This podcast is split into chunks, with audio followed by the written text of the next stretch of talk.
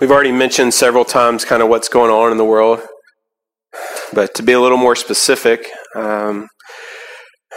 we were, as people, riveted to our cores this week over what happened to George Floyd. Apparently, as I understand the story, and some of you probably have watched more of the news than I have, so you probably know more than I do. But as I understand the story, this man went into a place and was trying to cash a $20 check, and it was suspected of being a bad check, and so the police were called. And because of that, he was then put into handcuffs. There's no signs that he resisted arrest or anything, but ultimately he was forced to the ground with three police officers on top of him, one of them heavily pressing his knee down on his neck while he was saying, "I cannot breathe," and crying out for his life, to the point that his life was taken from him. And all of this happened on video, and it rocks us to our core to see that happen.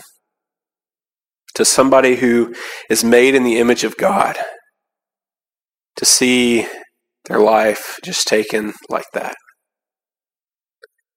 And so in response to that, people have been outraged, as we should expect. There have been protests all over the U.S. Those protests have turned into riots in most major cities in the states, where we see countless footage of conflict between rioters and police, or the complete withdrawal of police to where rioters are just running rampant. Things are burning, looting is happening, people are stealing. And it's easy for us here in Canada to sit back and say, man, look how messed up the U.S. is. And then we look around our own province and we hear accounts of, in Vancouver, multiple accounts of racially charged violence against the Asian community. We hear multiple accounts throughout our province of conflict and provocation against people because they have Alberta plates and they're here legally, and probably most of them have very legitimate reasons to be here. So we see all of this happening in our world, and there's really only one way to describe it, the way that I see it, and that is that it's evil. There's just evil in our world. It's a problem. We don't like to acknowledge it. We want to act like it's not there. But the fact is that it is there. And it lives inside of us as human beings. And so we need an answer to that evil. We need an answer to that problem. And the answer is Jesus. And some of you might think, oh, Wayne, you tell the same story all the time. Like every sermon, you tell this story about Jesus dying on a cross, and every sermon, like it goes to that. Yes, because he's the answer. And that's what we need to be reminded of over and over and over again. I want to invite Mark to come up. He's one of our elders. He was here playing this morning. And I'm going to have him read our scripture for today. We're in Hebrews chapter 10, and he's going to read it. It's a little bit longer passage, but it's verses 1 to 18. But before he reads that, I want to give you the main point of the sermon today. And so with this main point, keep this in mind as he's reading and try to see where it's coming from in the scripture. The main point is this. Jesus' one-time sacrifice has perfected his followers for all time. That's our main point today. Jesus' one-time sacrifice has perfected his followers for all time. Okay, Mark, come and read the passage for us. Good morning, Potter's House. It's great to be here. I haven't been here for like 2 months or something. And so my first day back, Pastor Wayne assigns me 18 verses to read. Up. Yeah.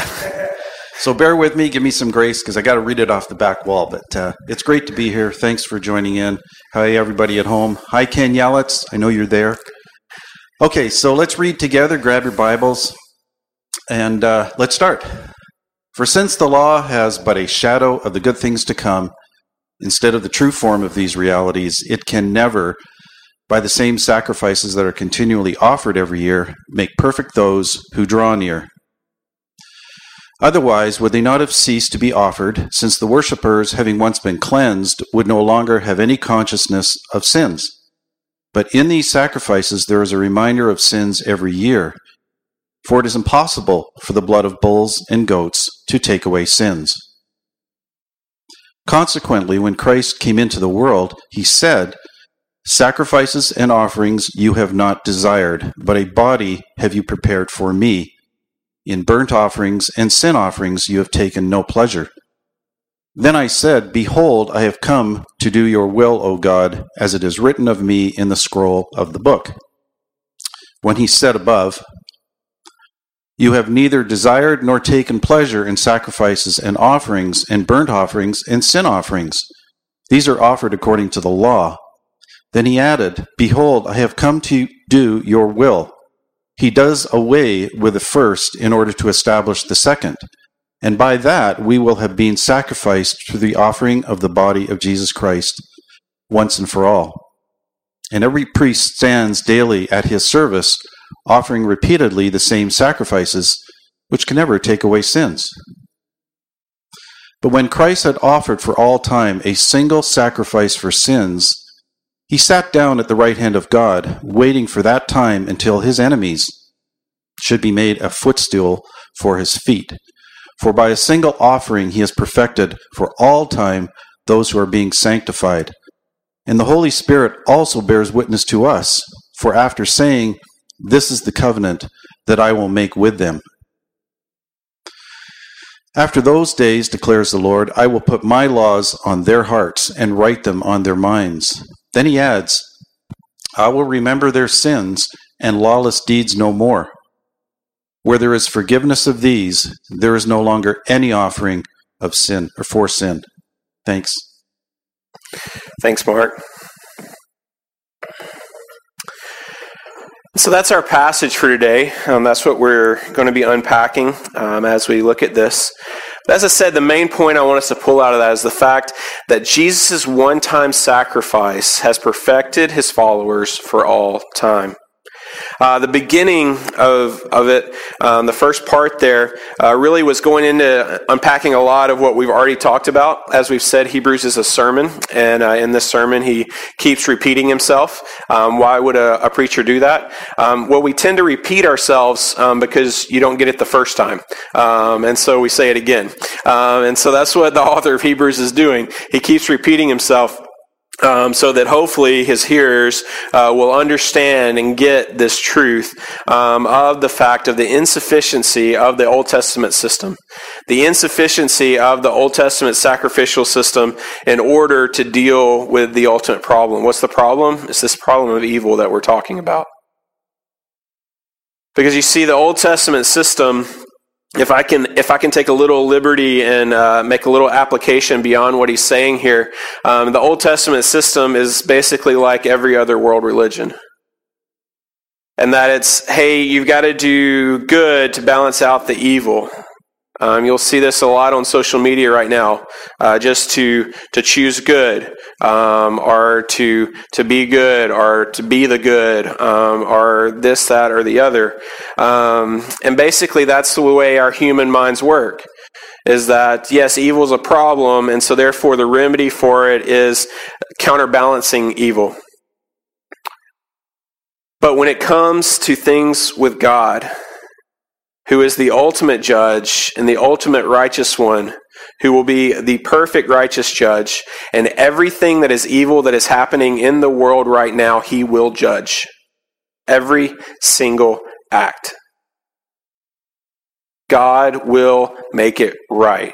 He will judge it. He will hold people accountable for these actions. And so when it comes to him, what this is telling us is, hey, it doesn't matter. Like, if you go and commit acts of violence against someone based on their race, then going and making a sacrifice of a goat isn't going to counterbalance that. It doesn't remove what you have done, because even that sacrifice was insufficient.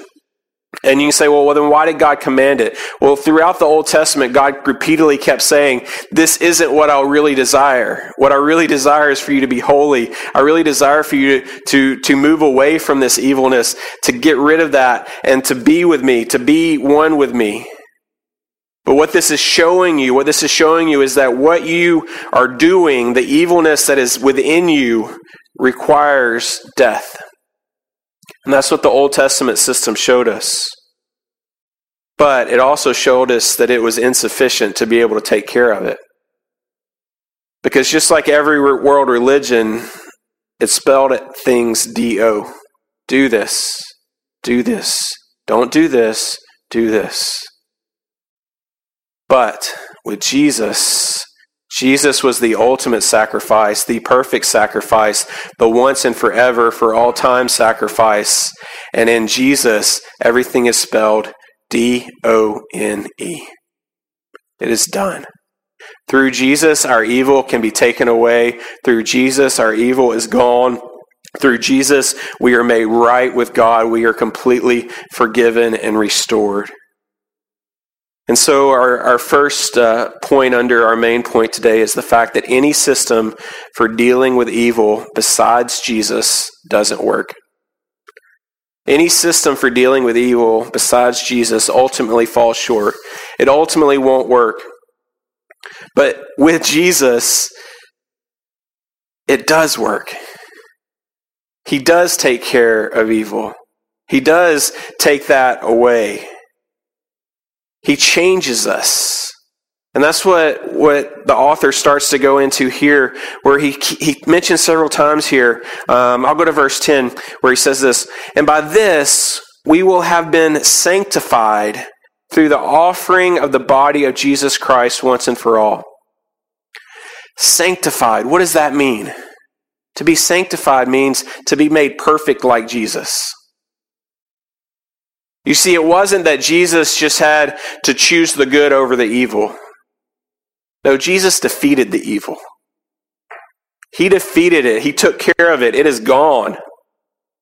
And the price that he paid and what he did on the cross made it so that he can do that in us as well. Where he can take away the evil. Where he can ultimately deal with it. And he goes on, "And every priest stands daily at his service, offering repeatedly the same sacrifices, which can never take away sin." See, the old one, it didn't work. But when Christ had offered for all time a single sacrifice for sins, he sat down at the right hand of God, waiting from that time until his enemies should be made a footstool for his feet. We've kind of already covered this before. Once again, he's repeating himself here to really drive that point home. But then he says this, "For by a single offering he has perfected for all time those who are being sanctified." What does that mean? That if you belong to Jesus, if you are his, then your ultimate destination is with him for all time. And in that, you are perfected. What does that mean? That means all of the evil is gone. There's no longer any of that. It's all stripped away. One theme that we have seen throughout Hebrews, and is really kind of the tagline for the whole book, is the fact that Jesus is better. Jesus is better.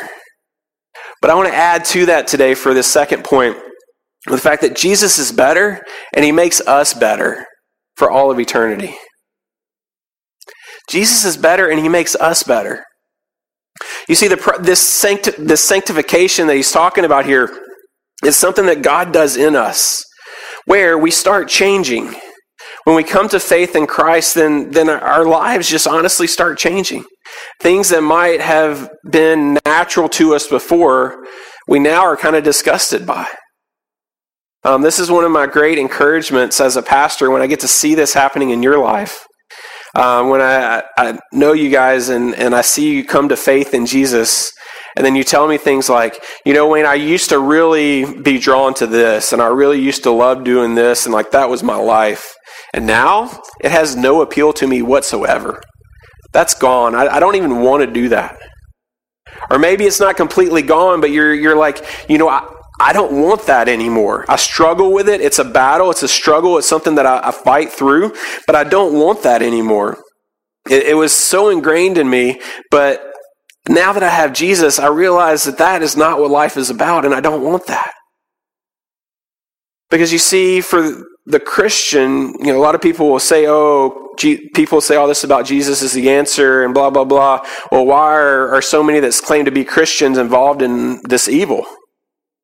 Well, for one, just because someone claims to be a Christian doesn't mean that they legitimately know Christ and are being changed by the power of His Spirit. Okay? So just because someone says they're a Christian, doesn't mean that this has really happened in their life. So that's one option. The second thing is this. Even when we do give our lives to Jesus, it isn't that all of a sudden we're perfected completely. I kind of wish it happened that way. It'd be a lot easier. But it's not. We're still human. We still have our sin nature. We still have that evilness inside of us that He's dealing with, that He's chipping away at. And the process is that over time, slowly and slowly, He chips that away, and He makes us more and more and more and more like Him. And that's what we see next here is how He does that. Verse 15 through 18. And the Holy Spirit also bears witness to us. For after saying, "This is the covenant that I will make with them, after those days, declares the Lord, I will put my laws on their hearts and write them on their minds." Then He adds, "I will remember their sins and their lawless deeds no more. Where there is forgiveness of these, there is no longer any offering for sin." We already covered before the "I will remember their sins and their lawless deeds no more."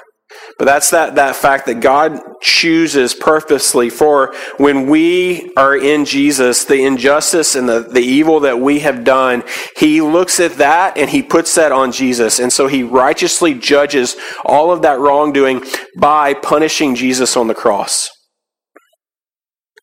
And He takes that guilt off of us and He puts it on Jesus. And it's not that He cognitively cannot remember what happened. But it's that He says purposely, "I choose to not look at you in light of that. I don't, when I look at you, I do not remember you in light of that evil that you have done. I've stripped that away. I've taken that away." And He does that because Jesus did die on that cross. He laid down His life, paying the punishment for sin. And He did that for us, even though He was perfect. He never did a single evil thing. And because of that, we're able to be restored to God. Because of that, He is the perfect sacrifice, which is great, great news. But for our third and final point, I want to go back up there to verse 15, where it said, "And the Holy Spirit also bears witness to us." You see, this points to how Jesus does this. Jesus does this work in us of making us more like Him by the power of His Holy Spirit. You see, the Holy Spirit ensures and carries out the work of making us better. And so, Christian, I encourage you today to submit to the Holy Spirit. Submit to His power. Submit to His work in your life. Maybe there's something in your life that He's convicting you of right now, of telling you, hey, yeah, this part right here, that's still evilness. That needs to go, and you need to become more like Jesus in this area. Listen to Him. Submit to Him. Let Him work in you. Let Him bring just healing and growth in that area of your life. For the non-Christian, for somebody who hasn't placed their faith in Jesus yet, I want to encourage you that maybe right now the Holy Spirit's telling you that, hey, you need to come to Jesus. This thing that Wayne's talking about is real. You have a problem with evil. It needs to be dealt with, and Jesus is the only way. Maybe the Holy Spirit is weighing on you right now with that truth.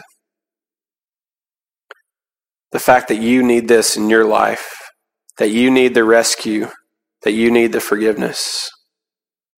Because you see, back to our main point, it's this, is that Jesus' one-time sacrifice has perfected his followers for all time. So are you one of his followers? I hope so. If we can go back and talk about George Floyd a little bit more. We've seen the end of his life, but I've been encouraged to read some articles about his life before that. He was a man who grew up in a poverty-stricken, really rough part of Texas, that he grew up in what most would call the projects. And in that setting, he was a man of peace. He was a man who tried to encourage others, tried to build others up.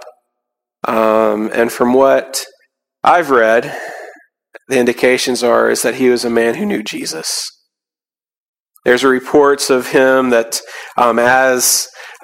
in his projects, they were doing some kind of revival type meetings where the gospel was being preached, and people remember him. He's a very large man. They remember him coming down the street carrying the baptistry because he was certain that people were going to be saved and they needed to be baptized.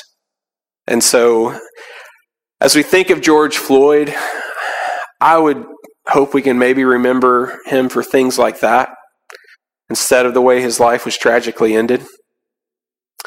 But I also can offer you this, that if that's true, and he knew Jesus, then he is so much better off now. He is perfect for all time, and he is surrounded by others who are perfect for all time. All evil is gone from his life. He no longer has to face racism. He no longer has to face injustice. He no longer has to face any of the evil that this world has to offer. He is with Jesus, and he has been made perfect for all time. And in that, we can rejoice.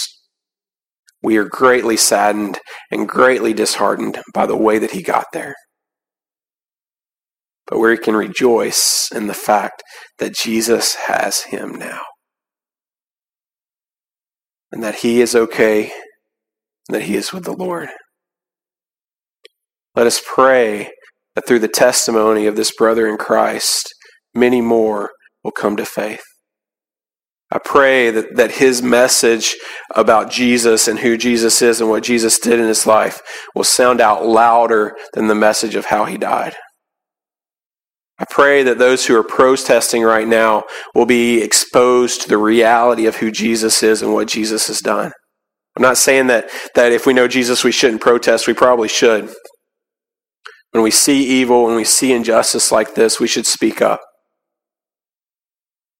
But we shouldn't let evil breed more evil.